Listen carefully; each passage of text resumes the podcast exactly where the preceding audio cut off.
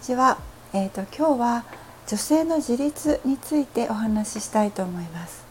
実は女性の自立は男性の自立と切っても切れない。だから今日は女性の自立についてお話ししますが内容はあのとてもあの関係していますのでぜひ聞いてください。えっとあのこの世の中というのは私たちはさまざまな役割というものがあの制度上またはあの慣習上定まっているかのように見えますよね。であの時に私たちはそのそれに沿って生きなければならないというプレッシャーをかける過ちをあの犯します。でそうして苦しくなっていく。であの私の周りにも時々お見かけしますがこの社会ではそのようにして生きている女性たちまたは男性たちがどれだけ多くいることか。非常にあの驚くべき数だと思います。であの私の友人であのこういう方がいました。その方はパートであの月10万とかそういったレベルのあの枠内扶養枠内というんでしょうかね。そういった中であの勤務をされている方。であのでもその方は何か別のやりたいことがあるようでした。で私にしょっちゅうこうこうしたいああしたいっていうふうに言葉をこう言ってくれるんですけれどもでもじゃあやったらいいんじゃないっていうと一歩でも始めればいいじゃないっていうとだって A で B で C で E で D でっていうふうにいろんな外側の理由をつけるんですよね。であの私にはそれらが大きなハードルには思えなかった私にはそれが彼女が今のコンフォートゾーンというところから一歩でも出ることをあの、まあ、怖いというと怖いというところがあってその理由付けの今段階にいるのかなというふうにあの感じました。誰でもその段階は通過するんですが非常に長い間彼女はそこにいます。多分今でもいらっしゃるんじゃないかな。私はその方とそのことについてお話をしたり相談に乗ったりすることをあの意識的にやめましたのであの具体的に現在どのような感じかっていうことはわからないんですけれどもあのその方はこう言いました。私のバイト先でこういうふうなお依頼さんがいるんだけどあの人が名前を貸してくれたら私のやりたいことをなんか飛躍しそうみたいなこと言うんですよね。私はえ？と思いました。数百人いらっしゃるバイトのあのパートの方々の一人のあのその将来的な設計をその大きな組織のいわゆる社会的にはある程度のステータスがある組織の方が担ってくれるようなあのことをどうやったらあの想像できるのかと思いました。あまりにもちょっと他力本願で依存的すぎてびっくりしました。でも本当にこういう人って多いんですよね。で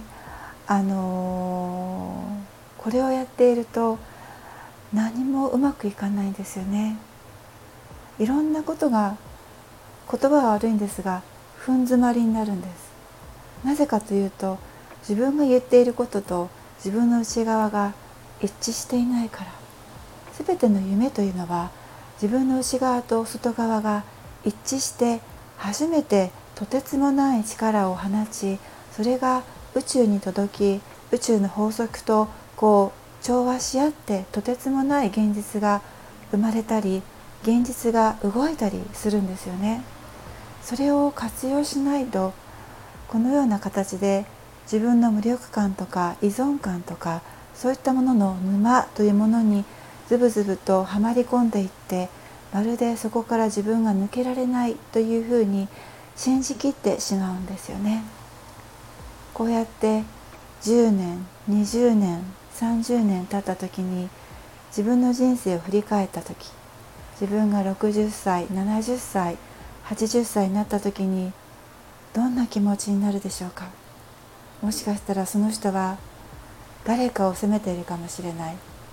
自分のせいじゃないって思ってるかもしれない。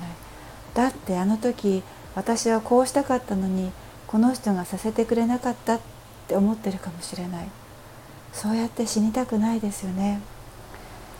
いろんなことがあったけどでも自分のやりたいことやったじゃんって思って亡くなりたいですよね。うん、で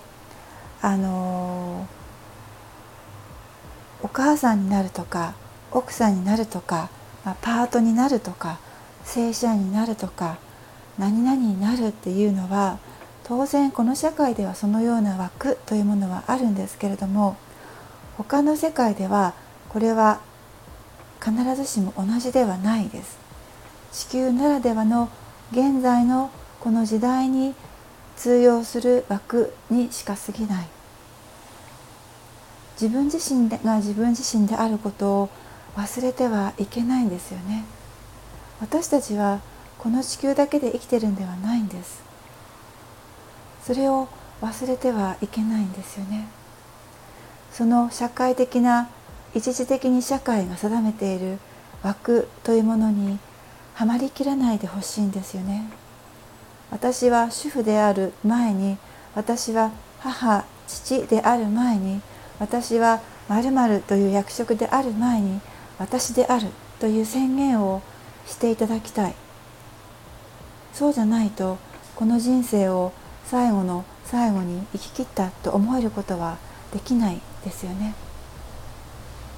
でなぜ私が最初に女性の自立は男性の自立につながるかと言ったの言ったのかというと女性がこのように自立精神的なエネルギー的な自立というものをしていく中で女性というものはあの存在そのものが器のような